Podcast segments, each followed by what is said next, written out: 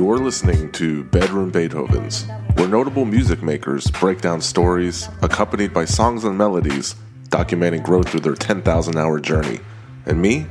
Well, my name is Cello, your host.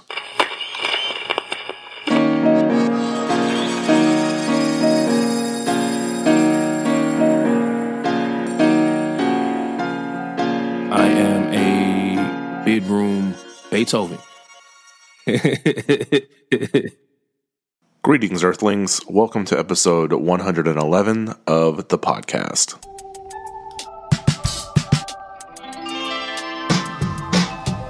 My guest this week is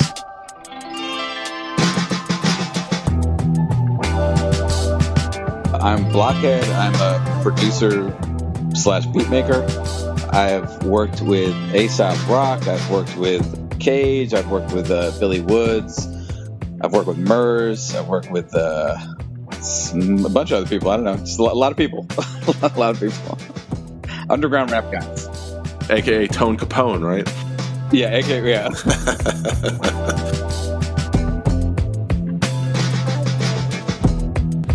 Late to his own self, he's the belliest king hippo. The Emma was Van Helsing. The hell I was from a portrait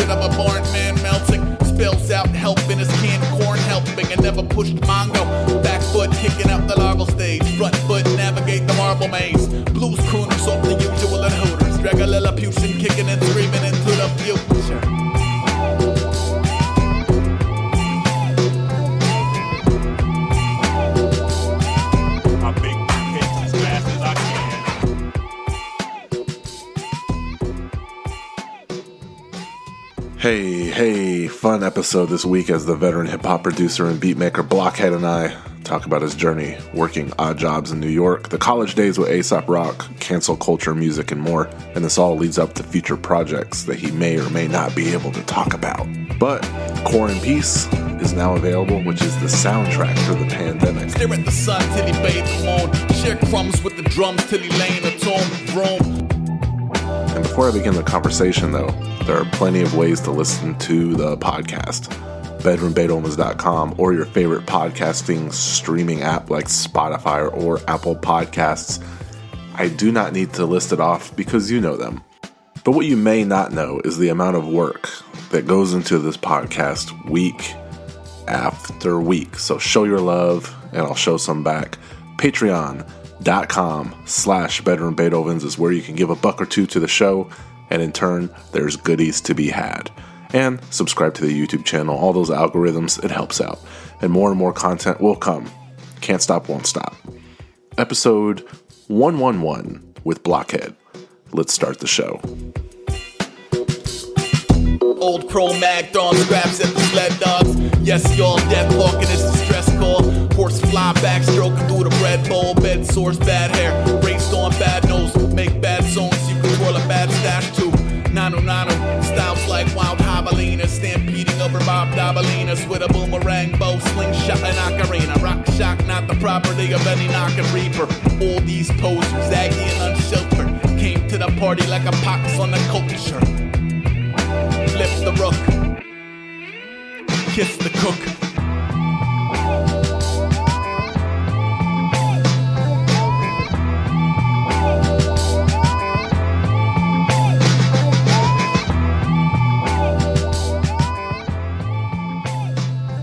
Before we start recording, I complimented you on your accessibility and your flexibility. But number two is you have the belief that just because you like music doesn't mean you're qualified to review it. And that philosophy could easily be twisted into, well, just because you like music doesn't mean you should start a podcast. So, you know, I, I'm just a I'm just a guy. you know, why am I interviewing RJD2 and Prince Paul? I mean, I never worked for any music outlet. You know, I'm, I'm just a guy. So you must have saw something here worth your time. So I, I just wanted to thank you for being here. Oh my, yeah, no, no problem, no problem. I mean, you know, it, it's it's about if people have like passion about something. That's usually a good starter for someone who wants to talk about something. You know what I mean? Like it's especially with music. Like you know, we've all done interviews. All musicians have done interviews with people who simply don't give a shit, and uh, and it shows. So when you're talking to someone who does, who's actually like knowledgeable about it, it's it's like a breath of fresh air. So Yeah, well, I mean, well, let me tell you, it's a great time to be alive because you're joining me on the 40th anniversary of the hit Smash and Station. Believe it or not, I'm walking on air. I never thought I could Oh, feel wow. so free. Wait, you know what's crazy is that that song is literally one of two songs I ever like, or the first two songs I ever remember hearing. Oh, so that so music is like your calling. When you heard that, it was like something a flip switched. That that song and "Eye of the Tiger" were the two songs I loved when I was a, when I was like a baby, and uh, and like and uh, and I literally like like yeah, the Greatest American Hero theme was like that. I, I have a clear memory of hearing that for the first time, and I don't remember much from that age either. It's funny that I actually do. I just remember Family Guy making fun of it, and that's and Oh, yeah. and it just popped into my mind. Uh, you mentioned though, like you know, the the quarantine, how it's been affecting you and all that, but for you, it was probably business as usual because you love to spend a bulk of your time just at home board and you said you love it. Yeah, this is nothing. This is this is light work for me. I mean, it, it is getting a little, uh, you know, it's it's a bit much because I am a social person, and I do kind of miss traveling. Even though, like at the time, li- like you know, a year ago, I was probably sick of it because I've been touring for five months. But uh, yeah, no, I miss. I mean, I miss freedom, the freedom to do whatever I want. And uh, so, but but as far as just like being able to, to keep myself busy at home and and and that kind of stuff, like this is nothing for me. Like a- on a mental health level, like this does not affect me. at Well, all. what about stuff from your childhood being a victim of the pandemic? Like, is that bakery on Hudson Street that they closed down because of the pandemic? Oh no, that's been closed for like twenty years. But you know what I mean, though. Like maybe maybe Oh, yeah. the scenery has been changed. Like New York's looking like Detroit these days, um, because it's it's all. I mean, it's everything's boarded up. But you know, at the same time, it's like, you know, it's funny because a lot of people complain about all these like kind of famous places shutting down, and it is sad to see a lot of them go. But also, like you know, like Starbucks are shutting down, and like that's fine. You know, like that's like there, there's it there, there's a there's a balance to it, and I, and I'm more just curious to see what it will be like after. That will be the really. I mean, if everything becomes banks and Starbucks, then then we're fucked. But if you know, perhaps rents are going to go down, and rents have gone down like considerably in the last four or five months. So things might move in that are that can that are cooler than say you know a bank or a, a Duane Reade. You know, I, I think when Louis C.K. first moved to New York, there was a place next door to his apartment called Kim's Video. I used to work there. I used to work at one of them. Do you have any cool stories from working there? Uh, I was a security guard. There, there was a bunch of them. I, I got I, there was a video store was was the main one, and I worked there for a day. and Got fired because they put me on the schedule and didn't tell me, didn't show up. And then there was one on uh, St. Mark's Place, which was a video store, record store, CD store, and I got a job there in the cafe, which had just opened, but the cafe closed quickly. And I was like, "Do you guys have any other jobs?" And they hired me as a security guard, and I was like 19 or 20. And at that point, I like maybe yeah no i was like tw- i was definitely i was 20 and i think that you know like i was already doing stuff with aesop and like i think like yeah like music by Cavelight had already come out so it was, it was an interesting time to work there because like people there kim's video was very like a hip they knew about stuff so they knew about that but they didn't know i was involved in it and i was just the security guard there That's funny. um, wow. so it, it was a funny thing but i was the only like non-african person who worked security and uh and i literally never stopped anyone from stealing anything it's funny. I, I so I read that. I heard that Kim only hired black people for security, and the behind the counter, Yeah. he rarely hired people outside of Korean descent, and they all had bad attitudes. And the store was actually written up in the New York press as the meanest service in New York.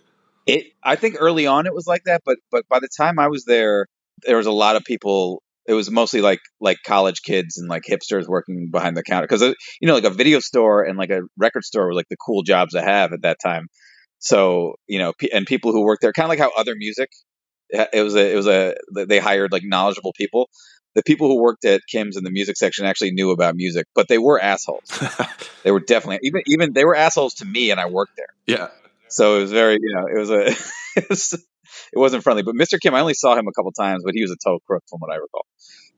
I think Andrew WK worked there and got fired as well. Yeah, th- I think there's a long lineage of people who got fired from Kim's video. Uh, so one, from what I'm reading, uh, Brad Pitt went there, David Lee Roth went there, MCA from the Beastie Boys, and these are people that had memberships. RuPaul, um, Peter Weller Oh. from RoboCop came in there and Mhm. rented a German porno called Pissy Teeny. That's on record. well, th- that's the thing about about Kim's video is like the video store itself was like they specialized in cult movies. Like it, like if you wanted, you know, a normal movie, you go to like Blockbuster. But if you wanted like, you know, and I was kind of into like cult movies and like weird horror movies and stuff like that. Uh, and so I would go there. I was a member of that, and I would rent weird movies from Kim's. And I saw all sorts of crazy shit that I probably wouldn't have seen if it was not for Kim's. Because they also had like uh, people who worked there who would like have their picks, and it would always be some really obscure thing that uh, otherwise, you know, before the internet, you just wouldn't be able to find. That's crazy. I also read that uh, he gave Mary Kate Olsen a six hundred and fifty dollar late charge on her account that she never paid. All true stories. I believe that. Yeah. I believe that there'll be a documentary about him. One so, uh, There will. you- so you mentioned like, man, I, I, I was exposed to a lot of things if I if I didn't work there, but also from a, from a musical side, your parents were kind of lax on what you were listening to. Because I'm a parent now, and I, I'm not I'm not exactly a helicopter dad, but I don't know if I would let my 11 year old listen to Two Live Crew. I don't know. Uh, they didn't know. I mean, my dad was an artist, and like he didn't give a shit. And my mom, it's not like I played it out loud. I had I had like a Walkman, so like I would just you know just listen to what I I would listen to. You know, like as long as I didn't expose. And I was actually pretty aware of what I could and couldn't play in front of my mom. And and again, like I, I had a pretty bohemian, you know. Rate like my my my youth was bohemian, like a very artist. My mom's a social worker. Like it wasn't it wasn't strict, but I also wasn't like a bad kid, so I didn't really like give them reason to you know worry too much. But I would like play like when it come to came to rap and my mom, I would play her like you know like native tongues, and like try to like push the jazz stuff on her, and she'd be like, yeah, this is okay. My mom, you know, was like an old lady, so uh, you know she she was a good sport about it at least. You didn't you didn't play her the Full Metal Jacket intro. That's what you're saying. No, no, I didn't I didn't play her Dick Almighty. But you, you know, it's funny. I, I, at that age, I bought the Spice Girls CD because of the lyrics. If you want to be my lover, you got to get with my friends. So I thought it was a CD about threesomes. So I get it. it's a gangbang anthem. That's that, that, in my mind. That's what I thought, and I was I was let down. Yeah, yeah. But but even at that age, you knew that life didn't always have to imitate art. Like just because I listened to Marilyn Manson, I don't have to put on a duster and shoot up my school. I know that when Eazy Oh, E said God, no. "fuck the police," he was he was frustrated. But when Ice Cube made a song called "Natural Born Killers," he wasn't really going out slicing throats and shooting AKs. Maybe so. Yeah, obviously. Yeah. I mean, there was never, I never had a moment in my life where I was like, like what they're saying is what I should do. Like, I, I, I always, it was always very much like, I was like, that's their experience. You know, like I, I- know my, my, my situation is different, but also, you know, like the, the only stuff that really hit me in any sort of way was actually like the more social commentary stuff of like, you know, like the, like Public Enemy and, and, uh, and, uh, and even, you know, Native Tongues to an extent, like Jungle Brothers for sure, like, their stuff kind of hit me and, and made me kind of more aware of you know the social issues back then which is interesting because you know i was listening to two live crew and then i'd be like oh let, let me put on something that like makes me think about think about uh, things that are a little deeper than that. So how did you convince your mom to take you to see Beat Street? What was your little kid pitch to her? I don't remember at all, and I can't believe she went. Like I, I think she, I think she must have thought it was something else. Maybe she thought it was like a dance, like a musical or something. I re- like I really don't know. Like I don't remember the context of that, but I, it was. I did see it in the theater. I remember it and just being like, "Holy shit!" And, and when I saw the, the Christmas rap, and then when I saw uh, the Treacherous Three and Kool Moe Dee uh, cursing, I was like, "What is this?" I was like, my eyes were open. I was like, "This is this is it. This is what I like." the the more I kind of delved into the way you make music, I, I read a direct quote from you that says, "I want to make music. I want to. I, I, I want the music I make to be unaffected by outside influences." Is that even still possible? Still with the with the chaos, the pandemic, are you just able to just turn your brain to neutral and create? I mean, it's it's hard to say because like I because I work with samples, so like I'm really only affected by what samples I pick and choose, and like, and it's and it's not really a situation of like, oh, I feel this mood today, so I'm gonna go make a beat like this. I mean, I've tried to do that, but it just doesn't always work out like that, and uh, it kind of like it it's kind of this thing like when I start making a beat, I just kind of am uh, set on a path by one sound, and I just kind of follow it, and it's never. I mean, granted, like I do tend to end with like minor minor keys, you know. like I definitely am drawn to that to that kind of melody, but uh I don't know. Like I, I don't think that the like what's going on in my life doesn't tend to affect me that much. Maybe I mean only with like albums and stuff. Like if you step I can step back from like full albums and be like, "Oh, I was in this headspace when I made this album." Like only after the fact, but when I'm just sitting down making beats just on a casual, you know, say I make a beat today, like it won't be affected by the fact that I've been in my house for 9 months. I don't think. I think it'll just be like, hey, it's just making a beat. You What know? about like the like the passing of Doom? Since you know, like rhymes like dimes is one of your favorites. if I were come if I were to come across a loop that would remind me of Doom, I might push into it a little bit and I might and might see what I can do with it. But otherwise, it's just uh, you know, it's it's very it's separate for me. Like it doesn't uh, like I, I guess I can compartmentalize really well because it doesn't really uh, it doesn't really affect how I work, and and also like my music doesn't really reflect my my my personal mood as a person. Like I make my music is much sadder than I am, you know, and uh and much more. Yeah, it's it's it's like it's it's melancholy, and I and I'm not really like that. Like I'm pretty, you know, level. I'm like annoyingly centered. Like you, like if you put out a record, people might DM you like, "Are you okay?" Like, yeah, I'm great, man. Like, I mean, yeah, it, it depends. It depends what I if I if I were to really go for it and like name name the songs something uh, you know truly depressing or something, then maybe maybe they would. But but I, I yeah I don't you know I mean like like my like eh, my like my my real friends in real life like probably don't listen to my music, and if they did, they'd be like, what?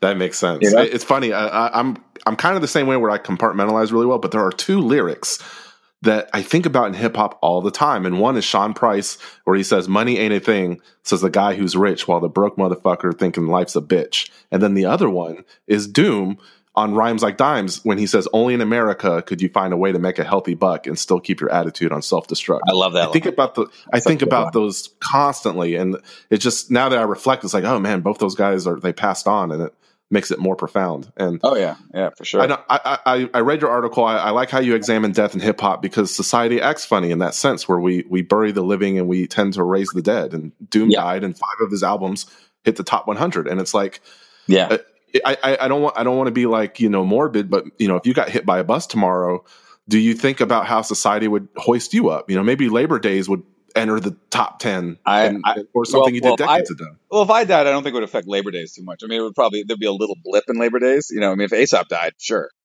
but uh, but uh, I mean, you know, if I died, there'd be a, probably a you know like a couple weeks where my songs got more streams, and then life would return to normal. I think. I mean, in Doom's case, because he is a bigger artist, and also because he the type of artist he is, like I think his death kind of uh, exposed him to people that probably had never checked for him, or people that had kind of written him off for whatever reason because I, I every now and then I have come across people who are like anti Doom people, and this is like years ago, and I'm just like, what? Like, what do you hate thing? Like, what's wrong with you? and uh, and I think that a lot of those people might have like softened their stance and kind of given him a second chance. But de- death, death of an artist, especially one who's not done, tends to you know really let allow people to you know dig in again, and uh, I think that happened with Doom for sure. I Me find it- probably, yeah, we'll see.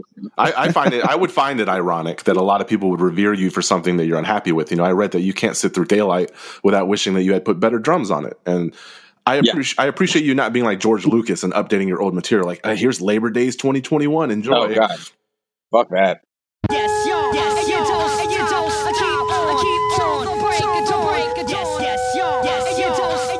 Uh, yeah, no, I mean that's like like everyone I like. I anytime I post about something on music, say on like Facebook on my music page or something, there'll be people being like, "When are you gonna make another music by Cavelight?" And I'm just like, "There's nothing that's farther from what I will ever do again music by Cavelight."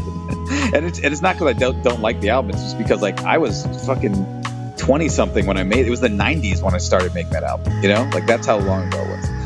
And uh, and I'm so removed from that sound. And, and any and any artist that kind of wants to rehash their old shit generally doesn't have much to say at that point, you know? When, whenever someone asks you that, tell them to go listen to Scarface's "My Mind Playing Tricks on Me" 2.0, and di- didn't age well. Wait, You know? that happened?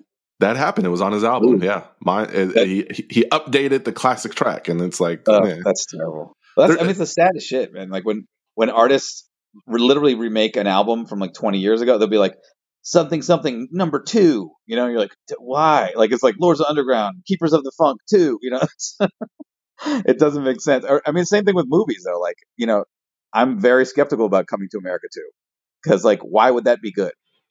yeah. 25 years after, 30 years after the fact. It's like it's a little late.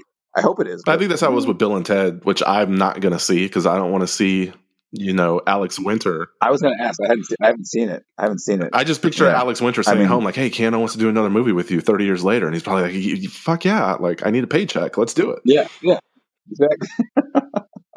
Boston University is where you met Aesop, right? What, what was your major? I had no major. I went there for a year. I was in the general studies program, and I dropped out. And uh, general studies is where you went after you were not good in high school, and they basically gave you two years to kind of right the ship, and then you'd be matriculated into the normal, uh, into like a normal major, most likely a communications major or something like that. But uh, I was, yeah, I was there for a year, and I was like, well, this isn't going to work. And I, I just knew I was never a good student. I never cared about school, uh, so it, you know, I just, I just dipped. That's good though. I mean, you didn't waste your parents' money. A lot of people do the four years, waste their parents' Exactly. money. And you, yeah, you did them a favor. Yeah, I, I, I mean, I literally, I, I used to bring that up to them, be like, you know, I saved you guys a lot of money. That's a good argument. Yeah, What's funny though, around that time though, you were dabbling in being an MC, so there there has to be some tapes out there with a few blockhead verses. Oh, I mean, there's, I've, I mean, uh, are they out there? Probably not. I mean, if the, they're literal cassettes, if they exist. I mean, I was in a group and I, I was, uh, I've recorded many verses. I have, I did an album with the group I was with. I've, I've rapped on songs with Aesop, but I mean, they, you know, these songs never made it to the internet. Thank God. Um, and I wasn't even that bad. I was just like not great. You know, I was just like totally whatever. You know, I was like a mediocre battle rapper. Yeah, but you could have had that Manny confidence, you know? Uh, nah, I didn't really have it. That's like I was. I, I found a picture of me and my group performing from like '96 or something like that, and uh, and I was just looking at me on stage and being like, "That is a very uncomfortable person." See, I, I almost I almost didn't bring up Manny because last you know, I think it was two days ago. oh, Manny from Manny, my my the uh, the guy who taught me everything. Yeah, because remember I, a couple days ago I brought up Noah Gay and I thought you were gonna chuckle when said you said, Who are you? Oh, that was you. Oh, that was Who you. are Okay, you? yeah, How do you know I him? connect the dots. I didn't. I, I totally connect the dots because, uh, yeah, that's, dude. I'm so, actually. I, I meant to apologize about that because I didn't really. Re- I just saw someone write that, and I uh, and I didn't realize it was you. And then I, I was like, I was like, who the wait, what? Because because this dude Noah Gay, like I wasn't really close friends with him. He's just a name. yeah. He's just a dude that I knew a little bit. He, I I, thought he was gonna be like he's gonna be so proud that he, that I did my research and you're like, Who who are you? What the fuck? Well, because I mean, this is a dude I'm not even really friends with. but you weren't you weren't good with the punchlines though. You, when you were rhyming. I was. I no. I think I was. I was. I was funny. Like it was. Like me as a rapper was like a much funnier. Is a much closer version to me than me as a producer, personality wise. But uh, but I was also in the era of like trying to flip crazy flows that I weren't that I really wasn't capable to do, and uh, and you know, just I, I was trying to be deeper than I was, and and like toward the end when I kind of stopped taking it seriously, I think I got actually got better, but and, and I got more just like kind of funny wordplay and, and punchlines and stuff like that. But I but after you know dealing with real rappers, when you've you know I met Aesop and I was like, oh shit, okay, well that puts me in, into perspective, and I don't need to do this anymore. Well, you've had a long storied history with Aesop, but correct me if I'm wrong, but it's been like I think it's been over a decade since you've had placement on an Aesop album, right? Yeah, yeah, it's been a while. I mean, I, I've done a bunch of remixes for him, but you know, you know, we we have we have we have little surprises in the works. Okay, that's good because I was starting to think like I, I, I can't I can't I can't get into it, but it, but, but there's yeah there's a you know the it's it's that story's not done. You know, And then there was like something else I noticed. Like, so the, the track before Daylight is a, is a track called Labor, which you did not produce, but it got on a Tony Hawk Pro Skater game. And I really wish that they would have grabbed Right, a track right. that you produced because I imagine that that check in the mailbox just keeps coming year after year after year after year. you know I wonder. I I've I've had songs. I had one song on. I think it was a 2K, one of the NBA 2K games from like 2010 or something like that. Uh, and I don't recall the check being too big, but I, I don't know. Yeah, I don't recall it because it's just a licensing thing. I, it, it's not like uh it's not like getting in a car commercial, which is like you know pay your rent for three years. I don't see I, the misconception You know? is I always think it, like these royalties are Nah, uh, like I was thinking, you know, it's it's a lot more fruitful than it is. I, I think there's some some licensing is, but stuff like that is uh is not. It just goes into your publishing and you and you get like a little bump, but it's not much. Whereas you know, so if you were to make a song specifically for a video game, then you're going to make a ton of money. Or if you're going to make a if or, or again if you put your you know like RJ had a had a song in a, in a car commercial, and I guarantee you he, he paid his mortgage with it. you know? uh, so so how do you build buzz in in the RMHH era? How, how do you use the how do you use the internet to build a buzz when something like the internet is so new? Um, back then, I, I really just kind of, I, I kind of cultivated this this persona. That was me, but like it was very like opinionated, but I had, but I knowledgeable. So I knew a lot about rap, and I and I had all these opinions. And also because I was like one of the few people from New York that was recording Stretch and Bobbito back then, I would kind of put people onto new things, and then I kind of would like introduce stuff that I actually was working on into the, into the same conversation, and some of that was Aesop Rock, and then eventually it got revealed that I was one of his producers, and but but he got popular because it was also the time of um you know like Lyricist Lounge was was is pre you know sound bombing, but it was Lyricist Lounge was a, a, definitely a popular thing, and also the the Good Life out west where like styles were it was all about crazy styles, and then also you know like weirdo rap stuff like like Doseone and uh, even you know Atmosphere at that time was like weirder, you know. And uh, everyone was kind of hungering for all this kind of weird rap, and, and Aesop kind of just slid right in there and uh, and people really uh, gravitated to him. And I sold those CDs li- literally from my house, and like sold like you know 200 music for Earthworm CDs. Uh, I'm I'm gonna I think I'm gonna go ahead and throw Danny Brown in that bucket as well. That weird rap. Oh yeah, but Dan- Danny Brown was way late. Danny Brown was like a decade. He was he was, but he he still came up in that era where people believed in using free music releases as promotion. And he tweeted last week that the only reason why Triple X was a free mixtape is because the label told him the album sucked and just give it away for free. Oh yeah, I saw that. I saw that. Yeah, that was wild. That's wild. That's I mean, it honestly. I mean, look at Run the Jewels, man. Like their first three albums were, I all their albums are free. Uh, and I, I feel like had their albums not been free, they probably wouldn't have gotten around as much, and they probably wouldn't have gotten as big as they are. That I Uh, wanted to ask you on that stance because it got me thinking about like Acid Rap or Joey Badass 1999 or any other mixtape. You know, if they if they conscientiously said, "Oh, the days of the demo tape are long dead and free music is the future," or if or if they just got bullied into that situation, maybe El-P had to prove himself all over again with Run the Jewels, and that was the only route he had to take. I, you know, I wish I kind of knew. I don't know exactly why he did it. I mean, like the fact he did it the second time makes me think it was definitely, you know, something that he he did on purpose. You know, like it, it wasn't like he got his he wasn't pushed into it. But you know, it's it's kind of it's kind of really just playing the long game. And what but when they did that, it there was there was other acts doing the same thing, and it was obviously paying off because these these albums were just spreading around like crazy. I mean, like even something on a lower level like Sparkmaster Tape, like he had uh, like his his two first albums, which are my shit. My I love them, and I would never have heard them if, if, if I had if they weren't just these free downloads that just popped up. Put a beat on.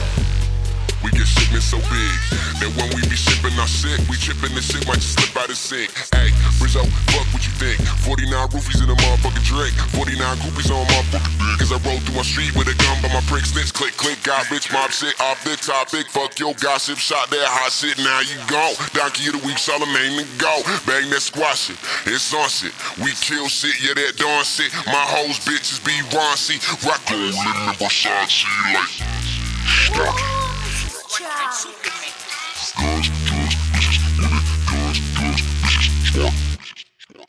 And like stuff like that helps. I considered at that time I considered putting an album out for free too, but I was like, yeah, but I'm not a rapper.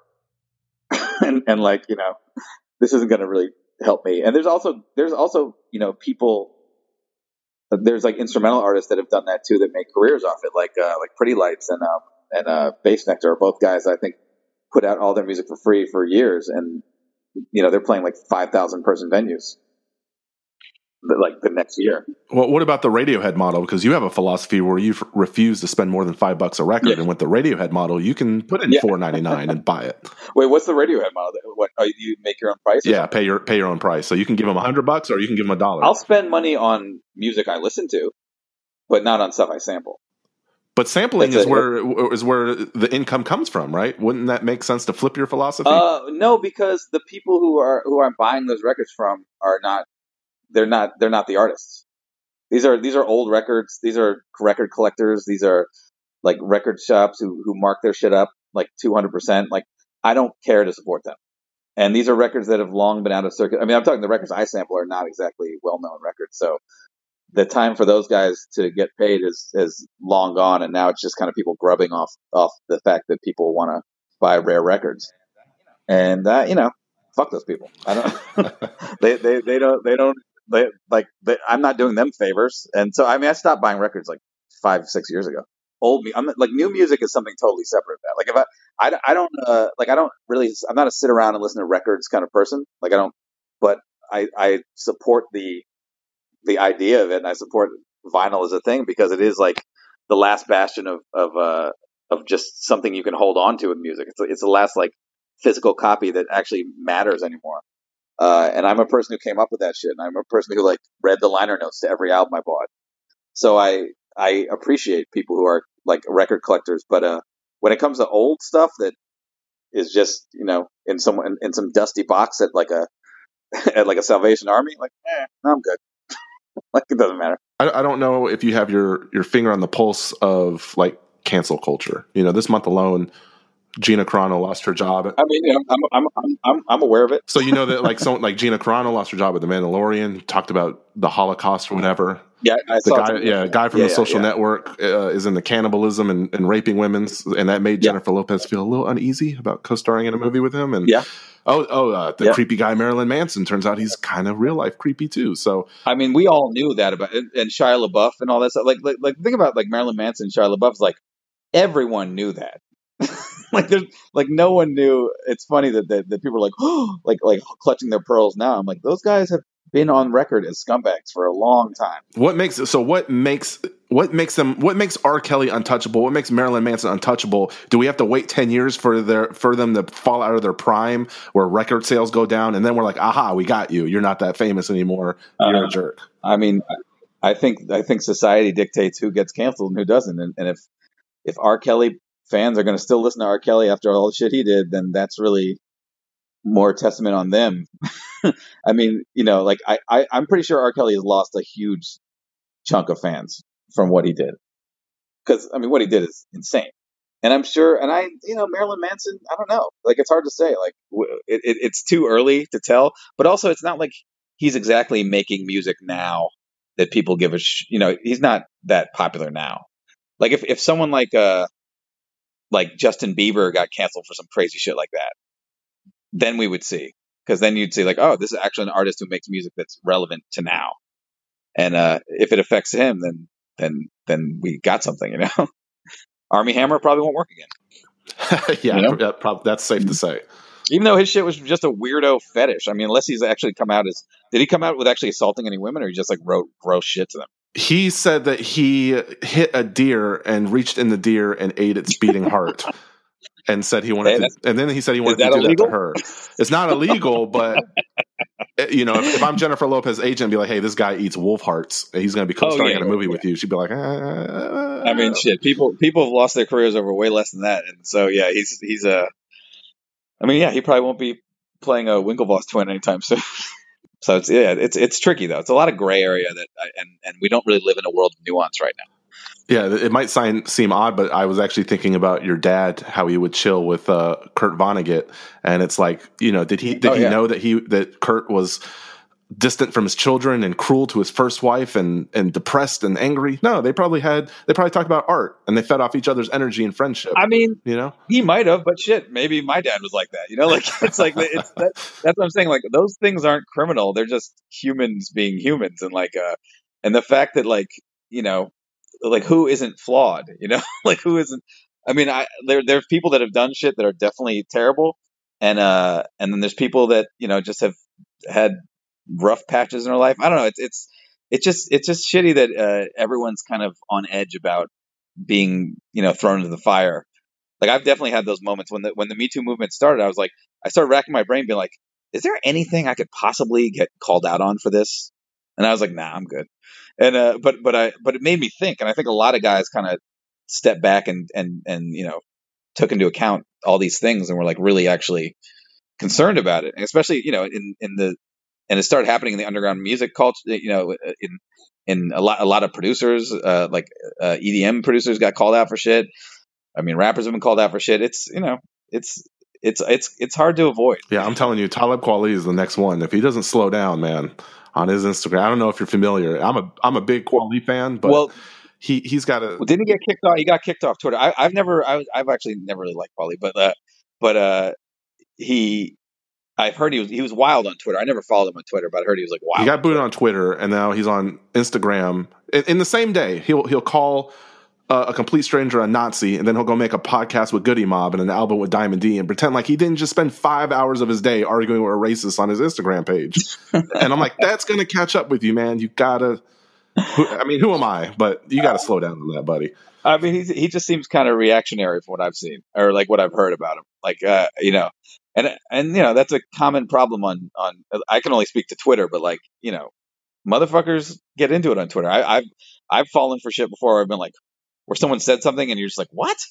And you get super defensive about it. But you know, it's it, it is it is what it is. You know, people people react differently, and it, it is weirder when you're like kind of an older rapper, like you know, and like GZA, GZA posted like a like talking about like asking if the Earth was flat, and I was like, aren't you the genius? like, should you? And then people start getting at him, and he was like, he's like, hey, hey, I'm not I'm not saying it's flat. I'm just asking questions, and you're like, yeah, that's a stupid question, man. that's a really dumb question.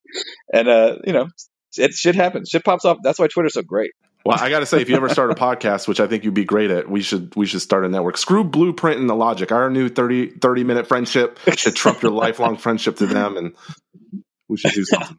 Those guys are great. I, I've had I had a podcast. Oh, you did? Wow. Oh man, I, I know it takes a lot of time to and consistency, and it's hard to get it past 10, 20, 30 episodes.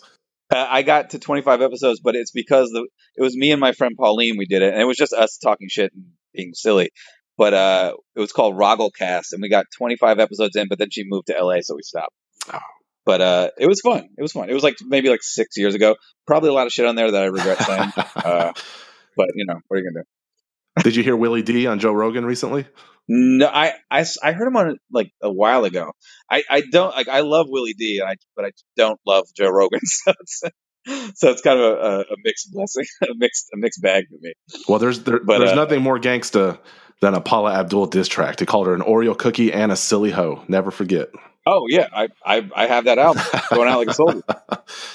Like Paula Abdul, she's a silly hoe. Yeah, it's the best. I love that. I love that. Uh, the, last thing I want to touch on, the very last thing, I mentioned your father earlier. Your father, RIP. Mm-hmm. He was almost legally deaf, and I'm I'm I'm Yes. dumb. I don't know if being legally deaf is hereditary or if it's just caused by old age. Oh. But I was worried about you because losing your ability to hear. Oh no, that that's like a master no. pianist's fingers falling off, and I no, no. My my dad was deaf because he was in World War II and was in a got hit by a boat, and then when he was recovering, the ch- in a church, it was bombed.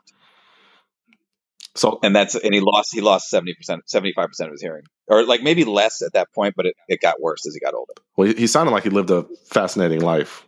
yeah he lived a pretty crazy i mean he was 60 when i was born Oh. so you know i i, I have a 74 year old brother Wow, yeah. I, I put it in perspective I I know that Norah Jones's dad was like 66 when he had her. So I wasn't it wasn't her dad ravi shankar or something Was- I think he was like a famous uh like beatnik musician. Yeah, yeah. And then he i thought i thought it was ravi shankar i mean i could be wrong yeah, and I think Right. I think he at like 75 or 78 he kind of like left her and and pursued touring. And I'm just like that's it, i mean it's it's, it's I can't relate to it, but it seems kind of fascinating that you're still passionate about the music life that old. I mean, Like, if, if you're, yeah, that's wild. I yeah, I will not be doing that. 75. but, uh, but but but also, you know, when you're that old, and you have a kid, you're really rolling the autism dice. Like you're just like, yeah. like you're like you're like it's it's such a dice roll. Like like I'm so lucky that I didn't that I'm not autistic. with my dad and and my and my mom was 40 when I was born, so it was kind of like you know I had two old parents. So uh, yeah, it was very. It could have gone either way. could have gone either way. Do you have kids? no, nope. So that, so that the, the history might repeat itself. Then you might be an old dad, uh, or maybe. just I won't have kids. I don't know. I'm not. I, I I I I I've never really had an urge to have kids, and uh, and I don't see it changing. I mean, it could. You never know. But uh, yeah, it's not something I've really thought about. I like my freedom, and I like uh, you know, privacy and being able to get up and leave if I want to. You know, I can barely like I I, I kind of want a dog, but I, the thing that's holding me back is they're like, well, but what if I want to like go away for a week? uh, as someone with two kids and two dogs, please keep that mentality up. So I'm very jealous. Yeah. Well, um, yeah, no, I, I definitely talked to my friends, and they're like, "Yeah, you should, probably shouldn't have a kid." I'm no problem. well, this is the uh, this is the part of the podcast where I will give you the floor to tell people whatever it is you want to tell them. Future projects, current projects, where to get it, where to find you. Uh, well, I put out an album called Quarantine Peace um, early into the quarantine. It was basically a bunch of songs I made live on Instagram, uh, and I've just put them out. So they're like, you know, they're kind of short vignettes. They're not like five minute epics like I usually put out. Uh, I'm currently working on a new album that will hopefully be out in the summer. I have an album that I'm working on with this producer Eliot Lipp, which will hopefully be out this time of year. I mean, some point this year, and uh, and some other surprises for later in the year that I may not speak on yet, just yet. Surprises like re-upping the mightyjones.com website. Yeah, yeah. yeah, no, I don't think that's gonna happen. Okay. But it you was good music though. Yeah, I like it. I I, like it. Like no one heard it, but I I do like that album a lot. Um, but you know, we're also four people who all have lives and they all have jobs and there's kids involved and you know it, it, it was uh it was it was tough to get that album together. So I, I it's I you know at least we got that one out. You know. Understandable, understandable. And you know, you're a scholar and a gentleman, sir. Thank you for being here and uh, sharing a piece Oh, of yourself. And uh, you've been in the game a long time, so I hope this wasn't uh, you know a cookie cutter interview and you you had a little fun. Oh no no you you knew your shit man. You- You're pulling out stuff that I was like oh wow Manny.